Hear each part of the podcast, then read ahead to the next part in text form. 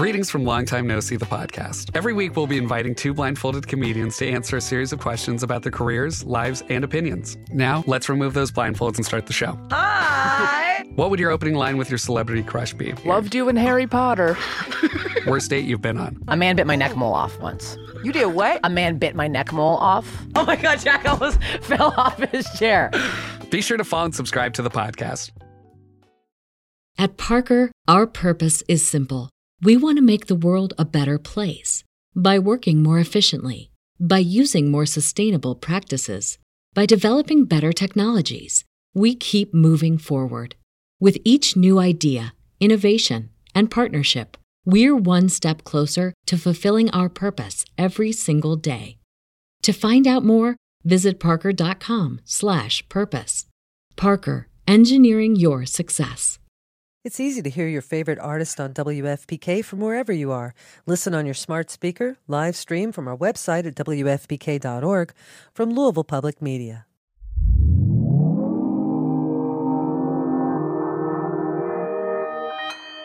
Consequence Podcast Network.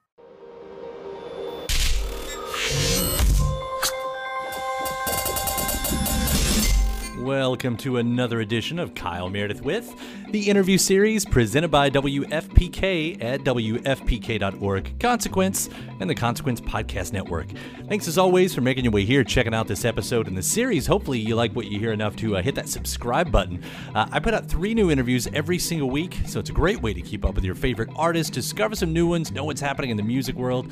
All the usual spots like uh, iTunes, Apple Podcasts, Spotify, Acast, Podchaser, NPR, YouTube for the video versions, or again, anywhere you get your podcast from.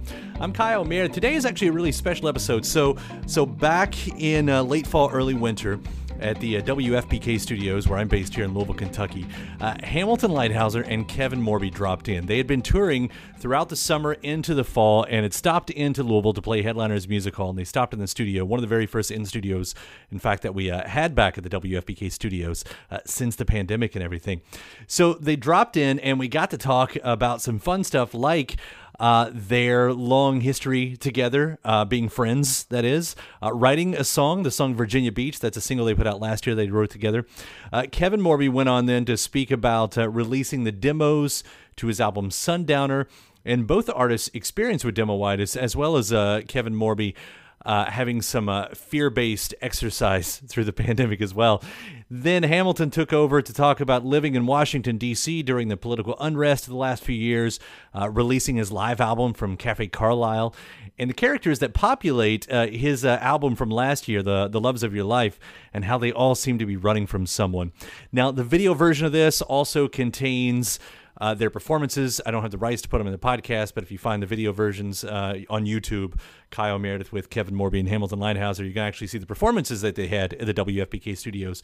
But here is some great conversation, and I'm also going to include some of our older interviews uh, after this as well. So with the audio version, you get bonus interviews. That's that's the balance of life right there. Let's do this. It's Kyle Meredith with Kevin Morby and Hamilton Leithauser. Thank you very much. It's nice to see real human music types in person back in these studios. I think we were saying earlier, you guys are the fourth one as we're getting back. So It's an honor. this is uh, Yeah. this is the real thing. Uh, this is the joint tour that you guys are doing. You've got Jess Williamson opening up the show. And uh, and what a treat to have you both on the same bill. How far does this how far does this friendship go back? Oh, I think technically like 2012, my old band Woods tour with Walkmen, but I think more so around maybe like 2017. Yeah, yeah, and we have a lot of mutual friends. So uh, while we hadn't met each other that many times, it sort of felt like we knew each other through, Yeah. through the grapevine. by proxy. And then we played a show. We played a show in, in Montreux Jazz Fest. In uh, at Montreux, right? Yeah, in Switzerland in 2017, I think. Yeah. yeah. Beautiful place. Is this one of those things where it's like, oh, we got to do something? You like you meet a lot of people and you make that you know, like, we got to do something, and it never ever happens. It's kind of like that. Yeah. Yeah, yeah, yeah. And I think it's sort of a pandemic thing. Like it, I, I think we kind of booked this tour in like the fairy tale of the pandemic. Like maybe when stuff comes back, we'll do a tour together, and it's happened. Yeah. we're a month deep in it now. It's it's almost we've almost completed it.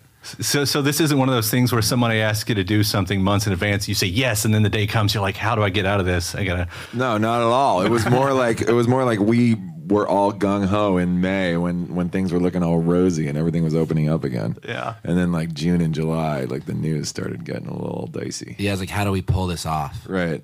Yeah. Well, you are. You're pulling it off. It Yeah. looks like. I mean, uh, I don't know how many nights you've been on this already, but uh, you're here. A lot. A lot. So that's the big thing. The other part of this story is not only you're on tour, but you've done a song together. It's called Virginia Beach, uh, and and as I understand, Hamilton, this uh, starts with you. The song. Yeah, it was music that I was writing uh, during the pandemic in Washington D.C., where I'd been relocated into my parents' basement, which is kind of a funny surprise for me. Um, and uh, I was like, I was down there playing, rocking out, and my mom would be like, "Hamilton, turn it down," you know, like at the top of the stairs.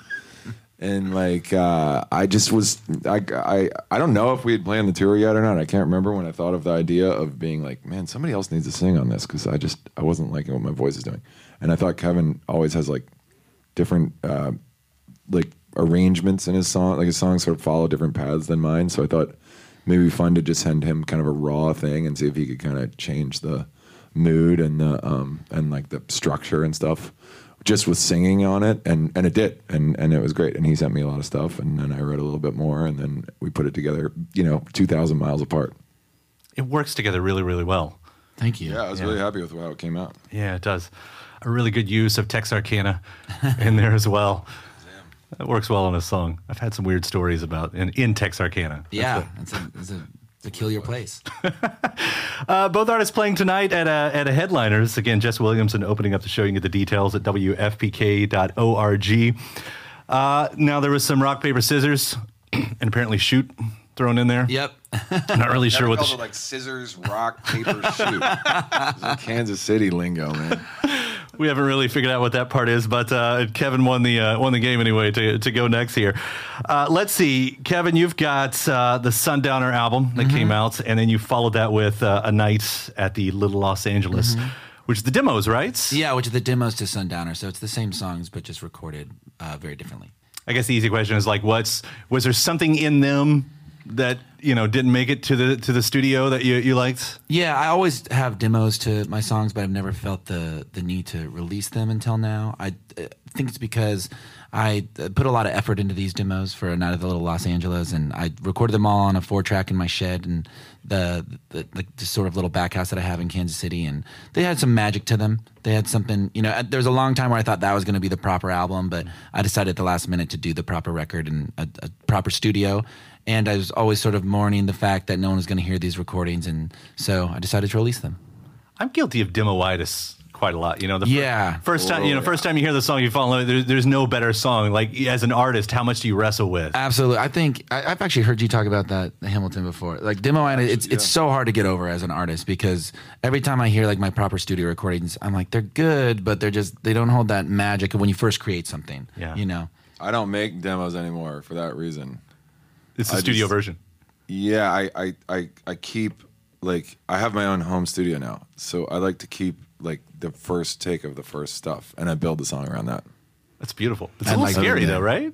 Well, it's a little scarier when you can't recreate what you think you can do. You did in like five seconds, and all of a sudden you spend like a week on it, and it still doesn't sound as good. That's scary. Yeah, I heard you say in an interview, and I really relate to it, where you get into a big studio and you're like, how do we make all of this millions of dollars of gear sound like a four track? Right, exactly. When we did that so so many times we'd be sitting there and over the years I've done this where you're you're literally referencing somebody plugs in their like Walkman or whatever and and is playing the cassette tape through the board and then we're like A being our new thing and just trying to get the cassette sound. I mean it's crazy, but it, it happens. It happened many, many, many times. Yeah, I imagine. Uh, well, for what it's worth, I really do enjoy both versions. Thank you. That, that you've put out with both of those. Uh, you also spent uh, quite a bit of the pandemic with the at-home sessions. Yeah, yeah. Does that seem like a million years ago at this point? It does. I think the other night we played a pretty big show in Chicago, and that was uh, for some reason, like I said earlier, we're like a month deep into tour. But that is for whatever reason, you know, you got so much going on in the day to day of tour, and you're you're just concentrating on the good show. But in Chicago, it was lit in a way where I could look up at the balcony. I saw so many people there, and that's what really hit me. Like, oh wow, last year we couldn't have even conceived of this, and so it's yeah, it's been amazing to to be back. And last year does feel like it was yesterday, but also a million years ago, and also feels like it didn't happen in a weird way. It's like a really horrible dream. there were scientists early on in the pandemic saying that we wouldn't remember most days because of the inactivity. Like it's just Yeah. like that's just especially ten years from now. Like that almost is all going to be gone. Yeah. I was, what a strange time. I got very ripped last year. I was like, and I, it was like fear based exercise. That's how I say it. It's going to be hard to ever recreate that or get in that sort of shape because I was just running out of pure fear. Uh, I really enjoyed a lot of those uh, at home sessions. By the way, Thank uh, you. Watching you all do that, it was nice to have those. Would you consider the Kentucky the Midwest? You're asking a dangerous question. The right? South. I am, right? I got So- a lot of relatives here. They would firmly say the South. Yeah, well, that's the thing. It was- it- Gateway to the south, like the St. Louis is the gateway to the west, right. You know, because the state above us, there technically touches Canada almost. So, Right. you know, it's It's a weird thing because in Kansas City, that is like you know, it's it's it's only the Midwest. Yeah. No one would argue that. But in Kentucky, I never someone threw that uh, idea at me that oh, Kentucky's the Midwest. It's not the South. In my mind, it's always been the South. yeah. It's So- the South. Because the Midwest, you know, it's like, geez, Virginia's on the other side. You know, we're, Yeah, on the, we're nearly on the eastern coast. Yeah, no, that's it's a dangerous question. Well, question. I was gonna play a song called "Don't Underestimate Midwest American Sound," but maybe actually now I'm gonna play a song called "Campfire." I don't want to offend anybody. You're not going to offend anybody. That's Not how even- Midwestern I am. Yeah, right. that song's so nice that I don't mind us being in the Midwest Okay, for right now. That's for the people who believe that Kentucky is a Midwestern state. Hamilton, uh, and you we talked about this a little bit before, but you mentioned you've you've got ties here to Louisville. I do. Yeah. Hello to my cousins if they're listening out there. It's going to be a family affair tonight. Do they do they still come to see you? Do they care that much? I, I, I asked, one of them wrote me last night and said, looking forward to seeing you tomorrow. And I thought, great. So I said, do you need tickets? And I've still just radio silence. So I don't know what that means. like, exactly. ooh, I was hoping he wouldn't ask me that part. Yeah. Yeah. yeah, you with the Walkmen. Uh, now that I think about it, were part of one of our biggest waterfront Wednesdays. waterfront ever. show, I remember that, It was yeah. huge, and that had to at least been like a portion of your family. That was great. Yeah. Yeah. Love, love that show. massive. Uh, you're in DC now, still? Uh, no, we have finally relocated back to uh, Brooklyn, New York. When did you go? Uh, September 10th or something like that. Okay, so like you we, were still- But we were in DC for like a year and a half. Like my girls' schools were closed, and New York was a real drag because it was you couldn't even really go outside for a while. Yeah. What was DC like this past year or so? It wasn't great either, to be honest. um, you know, we we my parents have a farm in Virginia, so we spent a lot of time out there. That's but smart. you know, it was nice that the election went the way it did because DC had been turning into a really weird spot. You know, over the course of 2020. You don't say. Yeah. It was there. It was weird. Uh, you yourself, uh, let's talk about these new releases too. Uh, the latest, well, you put the, the Loves of Your Life came out last year, and as well as a live album, the live at the uh, Cafe Carlyle. Yep. Yeah. I, I was like in the depths of the quarantine. I sort of like found myself with, you know, I couldn't play shows. And somebody, I had forgotten that we recorded it. And somebody finally sent me the files like five months after the show or something like that. And I thought, oh my God, it'd be kind of fun to mix that. So I went through it and it sounded pretty good. And I thought, well, instead of playing a show, I'm just going to, this is the best, this is the closest I can get right now. So I released a live record. Yeah, they ended up being one of the saviors of the uh, of that uh, lockdown year, the live albums. Yeah, yeah, totally. It was fun. Uh, it, was, it was fun to make. Yeah, I've always wanted to do a live record actually, so I was happy to finally get that. And that room, I mean, that's a special room. Uh, Suzanne Vega also re- released recently released a Cafe Carlyle. Oh, she did? album, and it sounds there's something about it. I don't know. Maybe Oh, I thought it was her engineer, but there's because that's I've always wanted to go there. I got New York, New York a lot. I've never been there. Well, I'm going to do it in uh, March again. You can do it if again? The, if they go through with the if the show if they open, but I got the room booked. Yeah. But as we talk about, you know, there are just some rooms around the world that are a little extra special. I mean, is that on the Oh list? yeah, it's amazing. I mean, it's an incredible night. It's just so different. It's like you know you're playing to a very different crowd because you're playing for people who can afford to get in the door there, which I can't. But um, but uh, you know, everybody has dinner. It's real throwback. Th- everybody's dressed up and, and and you play, and the people are literally eating cheesecake at your feet. Like I could just step in somebody's cheesecake. Wow. Yeah, I'm surprised I haven't yet. Actually. Yet. Yeah. Yet. Yeah, I remember the, uh, the the the Bill Murray Netflix Christmas special was all shot there. Uh, yeah, I actually got to meet him a couple of times. Did you? there, You've got? yeah. Do you have a Bill Murray story? I have a couple, but I'm not going to tell him I'm. Yeah, it's amazing. He's yeah, he's an incredible dude. Bet. Um, with your records and everything, and so you tell this story actually at the beginning of the live album about the characters that you've been writing about, about these people you know, these people you met. You tell this story about this woman who I guess just like took over your moment on the beach with. I'm gonna play that song right now. Actually, Are you? uh, So we're, we're talking about the stars of tomorrow. Stars of Tomorrow. It's about this woman who who I was sitting on on a, a bench at a park on the beach, and uh, she she uh, pulled up in a in a big Chevy Silverado right behind me, and got out and sat right next to me, and just in like this really animated, really agitated state, and told me her entire life story. And she was like leaving her husband that night, and she was like taking all the possessions and and and moving to Baltimore, and and my two girls were just like staring at her like who daddy who is this person is your friend and uh and uh she uh ended up like kissing us all and handing us this big jar of pickled beets and then got back in her truck. And she kept saying i'm taking this ford. And she was pointing at the chevy silverado in the parking lot. And i was like i didn't have the heart to tell her that ain't a ford. But but uh it was like amazing just like the experience. When she left i was in this like period where i was just really having trouble writing songs but i really wanted to. And as soon as she left i realized like i want to tell people about her and so i wrote this song about her. And this was one of the ones where i realized like that i had met a couple other interesting people and i wrote like my song cross sound ferry about this other guy that i met.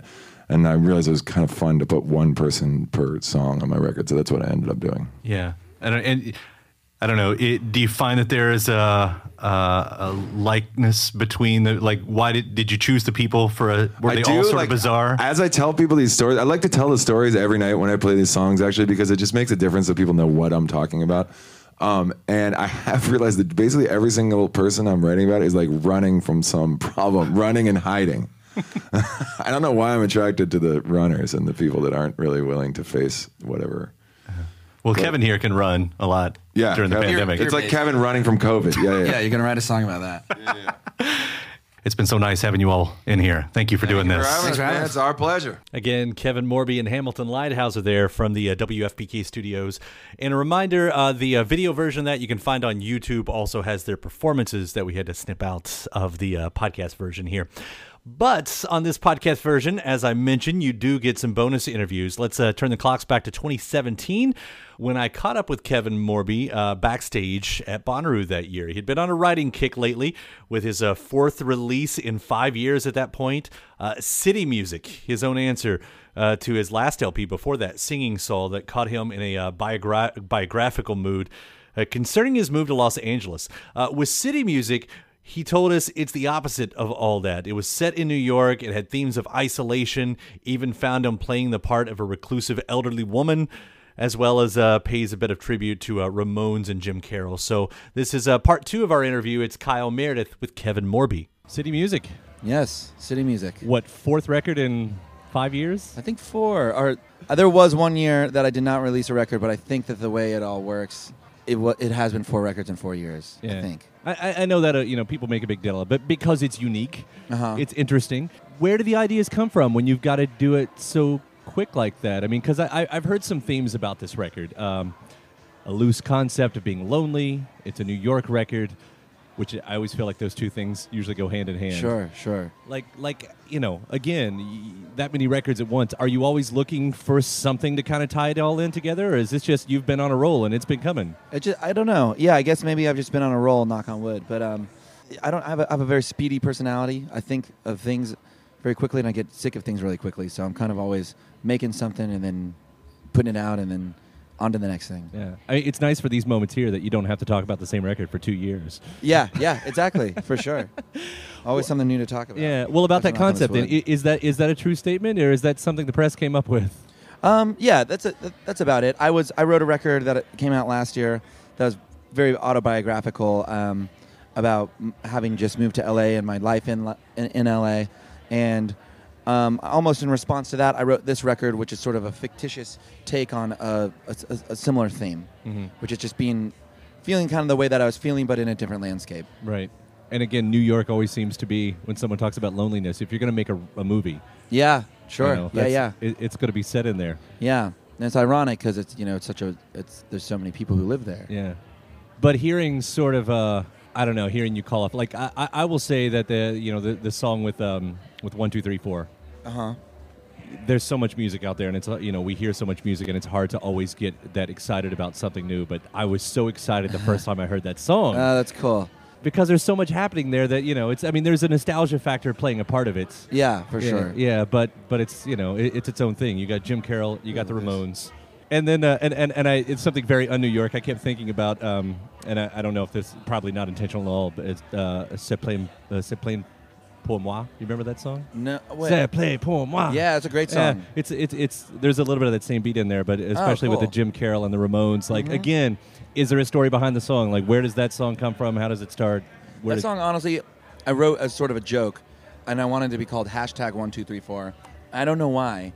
I like saw the hashtag one two three four somewhere, and I was like, oh, that'd be funny if to, to write a song about that and and make it an homage to the Ramones. Because in my mind, when I think of those numbers, I think of the Ramones. You know, Sure. counting off a song. Tommy every time. Yeah. Yeah, and just launching into a song. So I was like, okay, well, I'll write a song that you know talks about the numbers one, two, three, four, and I'll make it a punk song because that's popular in punk music. And then while I was doing it, I was like, well, what better way to make an homage to the Ramones than to just kind of fire off all their names? Mm-hmm. And then once I had done that, I was like, and then wouldn't it be funny if I used a Jim Carroll lyric The from Jim one of my favorite right. Jim Carroll songs to sort of tie a bow on the whole thing? And that's what I did. And I'm so glad you did because if you know the Jim Carroll song, it's almost Yeah. like you knew it was leading there, but of course the first time you hear it, it's Right, still- right, right. But like there it is, and it's that fist in the ear moment. and it's funny to you know not everyone knows who Jim Carroll is, and if they do, maybe they know him from Basketball Diaries or something, and they don't necessarily know that song. But um, a lot of people don't pick up on the fact that that's a Jim Carroll lyric right after their names, so then they think I wrote it. But the people who do and they understand it, I think they kind of laugh to themselves. They're like, Yeah. oh, you know, and he's he's also from the same time period of, uh, you know, the Ramones and CBGBs and everything. And, It's, um, a, it's a good inside thing. it's like a, it's kind of a nerdy song in right. that way. Yeah. Well, we're nerds. Yeah, we're nerds. That's why we're here. That's why we're here. um, the other part about this record I've heard is it, it's more of a collaborative record.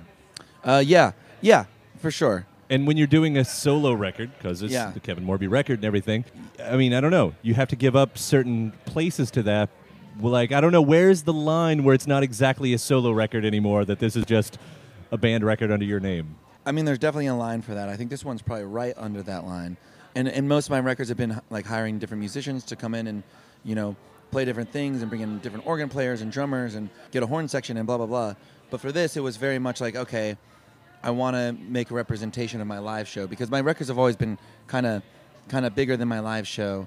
Um, and then I just go out with you know two or three people in my live band and we kind of have a rock and roll show. And I was like, well, I want to document that. So this record is is the representation of that. Yeah. As you look back now, I mean, and especially as you're as you say you've got this mind that constantly it, it wants to keep creating. Did the bands hold you back? Did your old bands was that was that something that held you back from being able to just go full on? Yeah, for sure. You know, I was in the Babies for a long time, and that was my creative outlet when I was in that band. And there's just a lot of uh, pros and cons to being in a, a set band. And, you know, a big con for me was just the fact that it had to be the same people all the time. And, you know, everything was democratic in this way. And you had, had to kind of slowly always come to decisions together, which is cool. And when it works, it works. But for me, I just wanted to, to sort of begin my solo career so I could try try on many different suits and, and, and you know, just have complete freedom. Yeah. And I love the way you play with everything. Like I, I, I'm hearing you sort of play with gender roles. Uh, Uh-huh. there was a story on Facebook. I'm not really sure where that came with, where you, you kind of take the role of the wife as Um, the as the narrator, or uh, that's what it seems to me anyway. And there, and of course, there's a song in one of the one of the first singles. You do it as well. Yeah, yeah, yeah, sure, sure. Um, yeah, I like to play with gender like that. Um, and also, f- so I wrote this from sort of the standpoint of a, of a woman who's living, uh, who's reclusive, living in New York. Is almost sort of like, well, how that came came about is that I was writing Singing Saw, which is my, my previous record, and it's all very autobiographical. So I was kind of like, I want to make the exact opposite of this record with the same theme. So I'm going to write it from an old woman's perspective living in New York because I'm a young man living in Los Angeles. And things like that, it's, almost, it's like assignments that I give myself.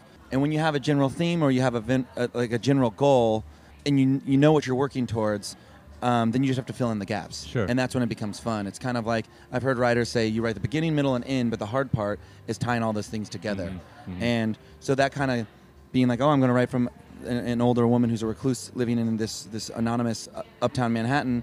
That gives me like my be- beginning, middle, and end, and then you just have to fill fill in the blanks. It, it, it's almost seemed like um, I don't know, like a Brian Eno or Charlie Kaufman thing. You know, where they, they do the the wordplay, like scattering all the stuff on the table Yeah. and, and sort of piecing it together. And it's fun too. I mean, words are really fun. Yeah. It's really it's like a it's like Scrabble, you Right. know. Yeah, it makes for good music. I love your music, man. Thank you. Appreciate it. And uh, uh, we'll do this again next year when you release a double album. or I so. am. That is my plan. Is that true? I started working on it already. That's awesome. Thank you so much, dude. Thanks a lot. So, you want to be a rock and roll star? No? Well, how about a podcast star? Well, as it turns out, there's a new all in one platform just for you. It's called Anchor, and it's the easiest way to make a podcast. And check this out it's free.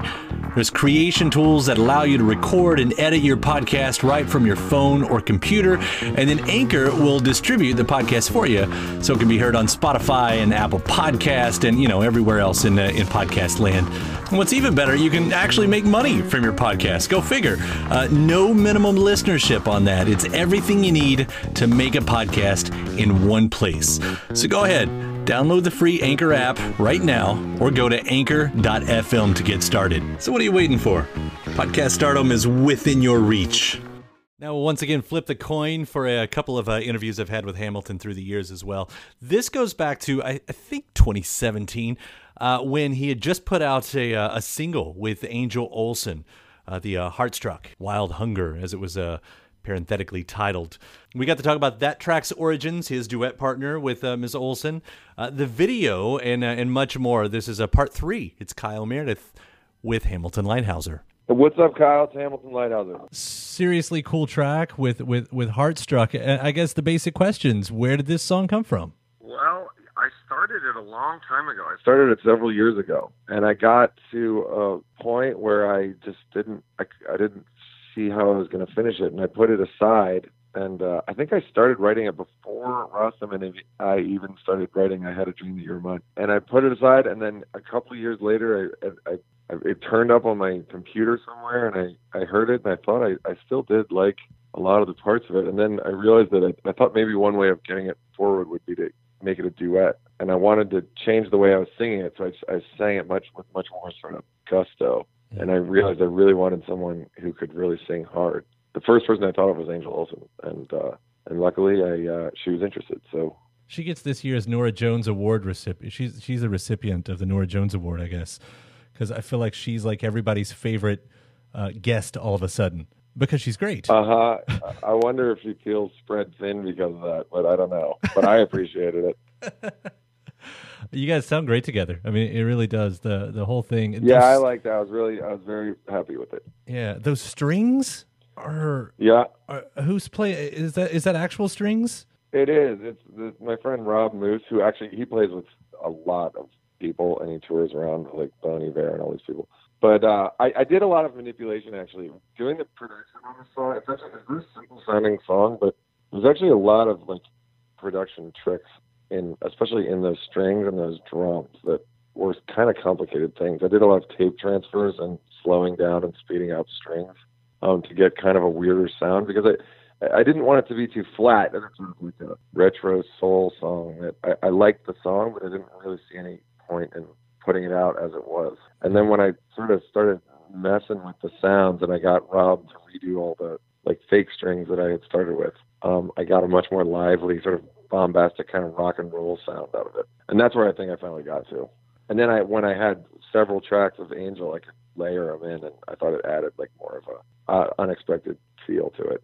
It's got a lot of layers in it, and you talk about a little bit of that retro. I think still left over in just the way the piano part plays, just that style. Definitely. I mean, Yeah. you can't escape that. That sounds like the flamingos. I mean, but that's just the basis for, and you know, the chord progression, I guess, the, the beginning where it goes up to that three chord is very sort of old timey standard. But I, I think that the it was like the energy and like the bombast is where I brought. That's that's why I felt like it was worth putting out. I'm, I'm really glad you did, and and the video is so cool uh, on it too. I, I like I, I wrote the whole concept of the video. I actually wrote it to be a lot sort of funnier than it was, but we ended up getting Nick and Peter Simonite, who really are talented guys, and they um, they changed a, a lot of the vibe of the way that I'd written out um, the storyline of it, but they made it look great in a way that I never could. I mean, I have nothing to do with the way that it looks. That's all them. It's beautiful. Um, and I think they did a great job. Yeah. That's so cool. So this right now is really just kind of a holdover song, and just a one-off song for the fun of it. Yeah, I mean, I have so much new material um, that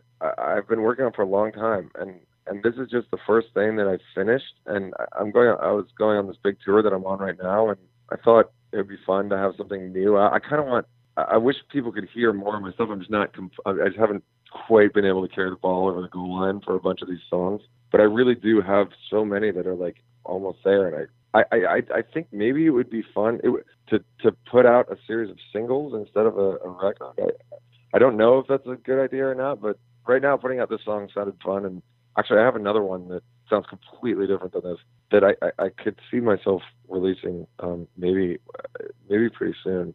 You know, it's just sort of like the way people used to release records originally. It's like just single by single as opposed to album by album.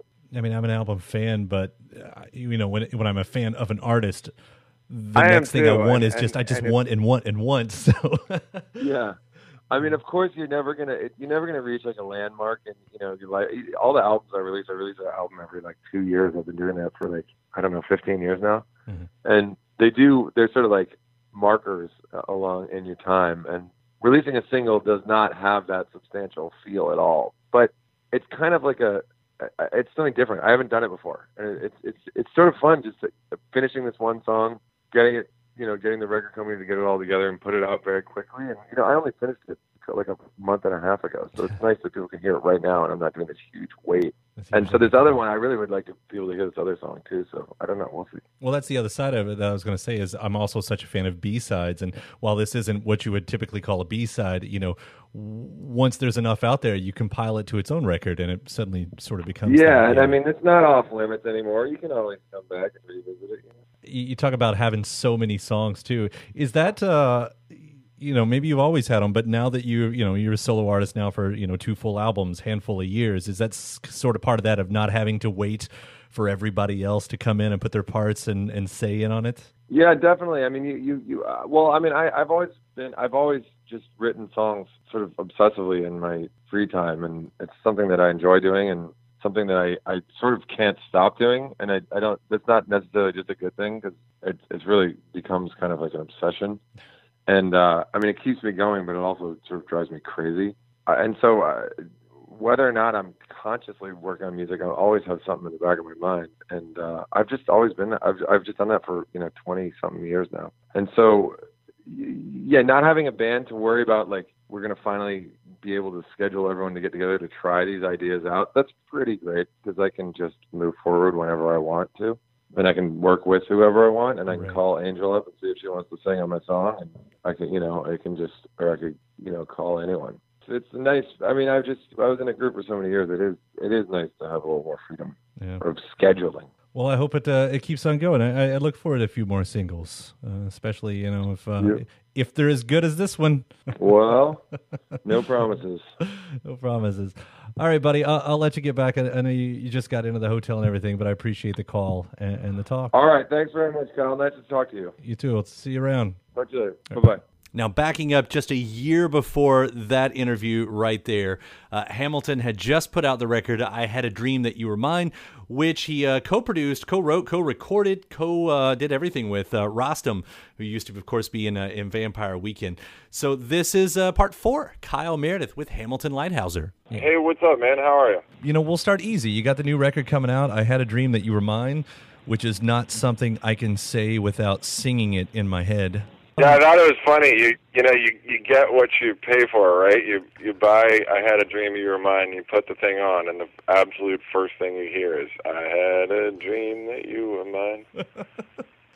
I, I no thought I beating was- around the bush. No, I thought I was in danger of uh of get you know opening this call and I'd be singing your song as you as you popped on, which is it's like wearing the band T-shirt to the show. Yeah. Let Let's hear the story. Where Where does this whole collaboration uh, start? Well, I um I originally met Rostam in about 2008 uh, when Vampire Weekend opened for the Walkmen. That was the first time I met Rostam. Um, he had played Saturday Night Live the night before, and uh, they still honored their commitment and came and opened for us for about five nights in the South. But we didn't get to be friends until about five years later. He heard through a mutual friend that I was um, working on a solo record, and he wrote me out of the blue and invited me over to write songs. And he lived down the street, so we uh, we got together and hit it off really quick, and wrote two songs that ended up on my uh, solo record, Black Hours. And after Black Hours came out, we we decided to try working together again, but we didn't know we didn't know to what extent it would be. I, I guess it was sort of assumed that we would be working on a few tracks for my solo record, my next solo record. But but we just got stuff done so quickly that that we um, after our second songwriting session together, we decided that this should be its own project, and that's when we that's when we decided that it should be a full record that we do together. I, I was thinking about like how often I hear about you know musicians they'll meet up they'll be like hey we should work together soon we should work together and it never happens Right, and that- I yeah, that's so true. And then the other thing is that if you try it, which I I've, I only have maybe once or twice, um, it is. I mean, I, I can't believe this worked out. Like it never works out. Finding someone that you want to collaborate with, that wants to collaborate with you, and then on top of that, having it actually work out, seems to me like I, I can't imagine it ever happening again. and I'm amazed that it did the first time. I mean, it's a, it, well, I, well, I always felt so lucky in the Walkmen that I had my old friends who wanted to do this because I I had friends in New York who had to put ads in the in the newspaper and and meet people and try to start bands and it just seemed so hopeless. It just seemed you know people were coming from all different. They, people really didn't get along. and and you luck out you know a couple times I mean you, there was another collab though I mean this quick on the heels of the Paul Maroon collaboration too right Actually, it was simultaneous. At one point, Paul and I were working on Dear God, and Rostam and I were working on this, and and this is before either of us had really discussed what we were doing. And I, I didn't. I. I was it was funny because the the Paul stuff was so different from the Rostam stuff. I didn't know if I should if this was all another solo record I was going to do and put all these songs on it. And that's when, at some point, I just realized these need to be separate. And and and I'm glad I did that because the, the both records come out, came out a lot stronger because of that. yeah that, I mean that's got to be really fun for uh, any, any kind of artist to uh, I mean that's that's a big sandbox that you get to play in having both of those going on at one time Oh, it's right? great. It's unbelievable. I mean, it kept me so busy. At, at one point, I had so many songs going on that I sort of started losing track of what I was working on. But but it was such a good problem to have. I mean, I have these two guys who can play just anything and are so good, and both willing to work with me. I felt. I mean, it it, it was really it's incredible. to this uh, to this album, working with Rostam, I, I don't know. Do I i- is it is he still in the producer role, or does it really become more of a this is how we work together in a band?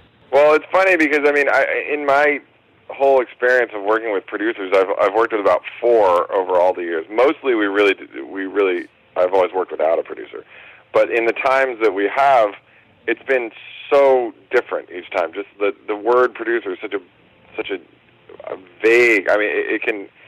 In terms of a job description, there's really no. It can it can sort of mean anything. Some of them are are like songwriters who want to be involved and and you know you, you're doing it all together and involved in the way that it's going to go. Some are just sort of engineers and and mixers, and some are kind of just like editors and don't even really have much technical knowledge at all. And so it, it, it's really such a wide scope of stuff. With with Rostam, it was like it was like we were a band together. That's why we named it what we did. I mean, it, we talked about naming it Hamilton Leithauser and then having it produced by Rostam, but that really wasn't being totally truthful. It's kind of like, I mean, from what my experience was, this is uh, we're a band. We did it together. This does, I mean, so it's not your solo record, but it does kind of fall in the catalog of your second release post Walkmen, or its second and a half. Well, it's got my name on. That's why we called it what we did. So for a little bit of clarity on who this is and what's happening, because How is it for you then? I mean, I guess I say, how important was it, if at all,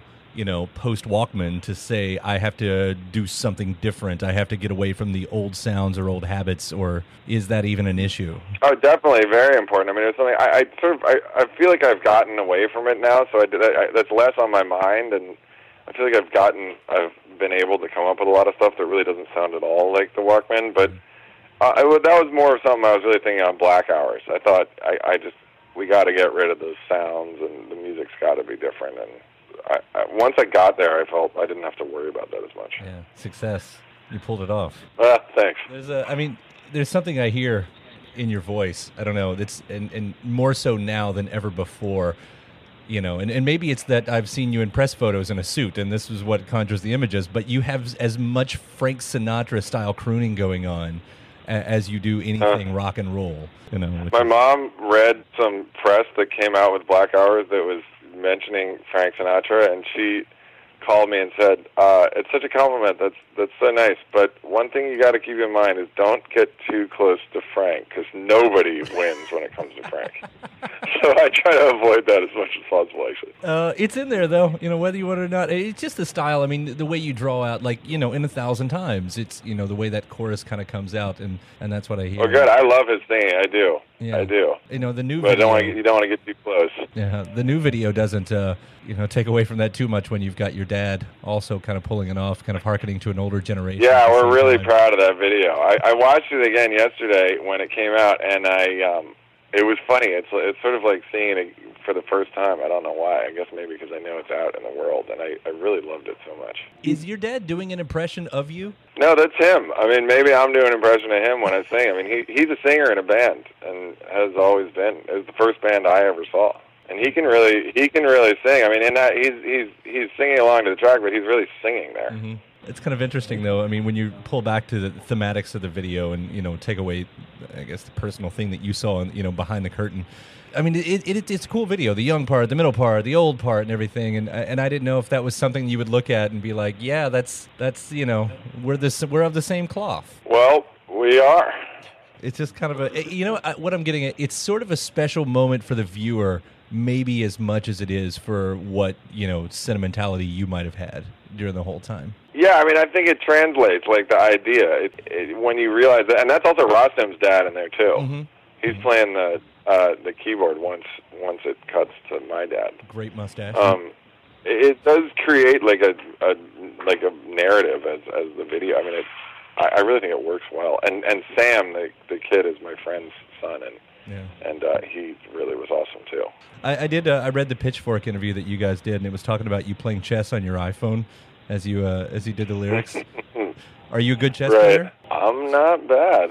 I taught myself to play when I worked at the Metropolitan Museum of Art, which doesn't say for much for how much I was actually working, but I did. I had like a chess program on my computer, and I would sit. I didn't. I literally did not even know the rules when I sat down there. And six years later, I came out not bad, and now now it's 15 years later, and I'm I can I can hold my own. Yeah, you know what? I, I'd played on phone and computer for a long time, and I guess I'd had it on the easy setting. And one day I decided to teach my son.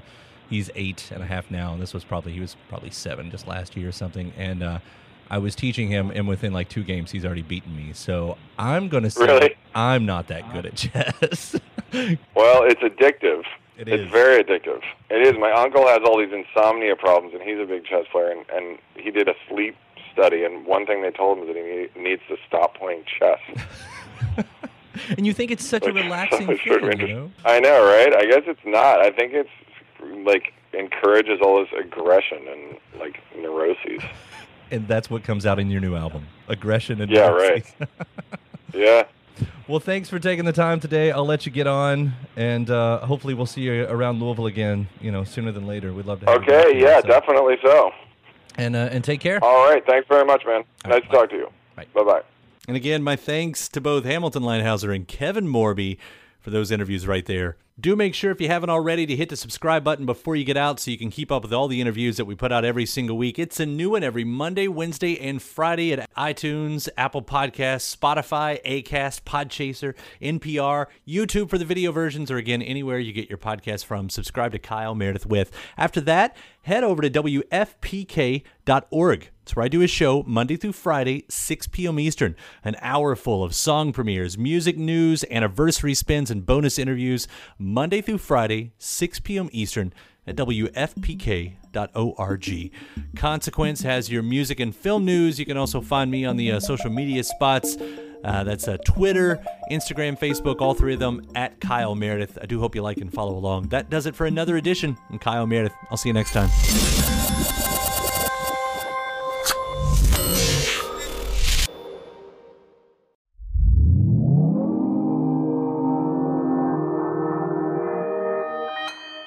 Consequence Podcast Network. It's easy to hear your favorite artist on WFPK from wherever you are. Listen on your smart speaker, live stream from our website at WFPK.org from Louisville Public Media. Hey there, it's Kyle Meredith from Kyle Meredith With. After you check out the latest episode of my show, uh, be sure to check out some of our other great programs on the Consequence Podcast Network, including Standing BTS, a bi weekly podcast covering all things BTS and Army, and The Opus, Consequence's original documentary podcast exploring legendary albums and their lasting legacies. So head to consequence.net to listen to these podcasts and many great others. When you visit Arizona, time is measured in moments, not minutes. Like the moment you see the Grand Canyon for the first time. Visit a new state of mind. Learn more at hereyouareaz.com. When you need mealtime inspiration, it's worth shopping Kroger, where you'll find over 30,000 mouthwatering choices that excite your inner foodie. And no matter what tasty choice you make, you'll enjoy our everyday low prices, plus extra ways to save, like digital coupons worth over $600 each week. You can also save up to $1 off per gallon at the pump with fuel points. More savings and more inspiring flavors make shopping Kroger worth it every time. Kroger, fresh for everyone. Fuel restrictions apply.